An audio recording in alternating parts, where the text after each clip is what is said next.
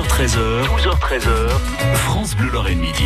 Bon allez, parlons de notre patrimoine, nos personnages, nos grandes et petites histoires. hein. Avec Vianney Huguenot tous les jours, on redécouvre nos racines lorraines. Et Vianney, hein, vous nous faites faire le tour des cathédrales de Lorraine suite à l'incendie de Notre-Dame. Et vous venez même d'inventer un verbe. Oui, effectivement, on cathédrale en Lorraine toute la semaine, du verbe cathédraler. Hein. Euh, c'est une façon comme une autre d'évoquer cette tragédie de l'incendie de Notre-Dame de Paris. Et puis en parler, c'est aussi une façon de rendre hommage à ceux qui ont combattu le feu. Dans les nombreux commentaires des journalistes, on a beaucoup entendu parler de ces valeureux soldats du feu. On a aussi beaucoup entendu citer Notre-Dame de Paris comme étant le bâtiment le plus visité de France, le plus visité d'Europe, et même l'un de ceux les plus courus dans le monde. Notre-Dame de Paris est au 15e rang mondial euh, des monuments les plus, les plus visités, selon une des études, hein, précisons-le. C'est sûr, la France est une grande terre de bâtisseurs de cathédrales. Alors il y en a 154 au total, hein, si on compte tout, hein, euh, y compris les déclassées, euh, celles qui ne sont plus à la tête d'un diocèse, toutes les cathédrales, c'est-à-dire les cathédrales catholiques romaines, et puis aussi les sept orthodoxes. Et parmi ces 154 cathédrales, la Lorraine en compte 5, dont je vais vous parler. Mais avant cela, on va, on va élargir un petit peu le cercle, on va regarder à l'échelle du Grand Est, les régions Lorraine, Champagne-Ardenne et Alsace.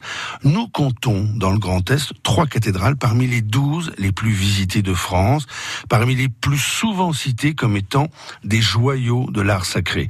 Alors bien sûr, la cathédrale de Strasbourg, elle est la deuxième cathédrale la plus visitée de France après Paris.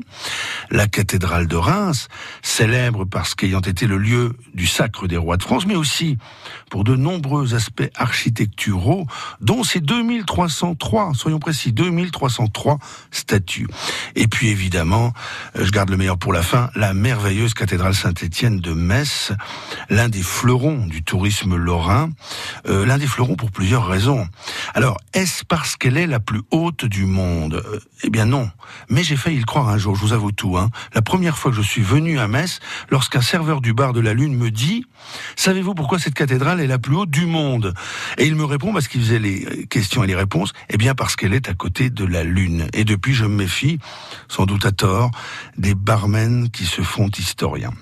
Alors, la cathédrale de Metz est absolument passionnante, éblouissante à de nombreux titres, euh, notamment pour sa surface de vitraux, hein, la plus importante de France, et dit-on aussi la plus importante d'Europe. Elle fait en tout cas 6500 mètres carrés. Et rien que l'histoire de ces vitraux est géniale, et rien que l'histoire de ces vitraux contemporains euh, est fabuleuse et géniale. On y trouve de très très grands artistes, dont Marc Chagall ou Roger Bissière. Alors il y a la petite histoire, la petite histoire qui raconte que Picasso n'avait pas été sollicité parce qu'il était communiste.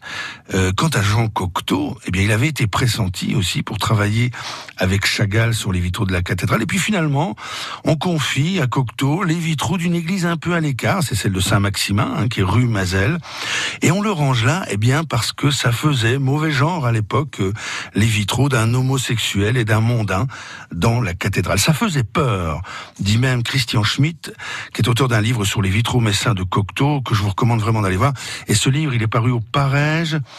Je crois qu'il est encore en vente. Je vous laisse vérifier. Alors c'est vrai qu'ils n'étaient pas open open à l'époque avec les communistes, les gays. euh, pourtant, euh, s'ouvrir un petit peu. En tout cas, j'ai fait les vérifs. hein. Vous avez raison.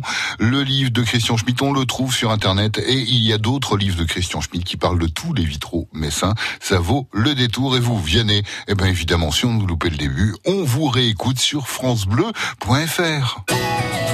12h13h, 12h13h, France Bleu Lorraine Midi.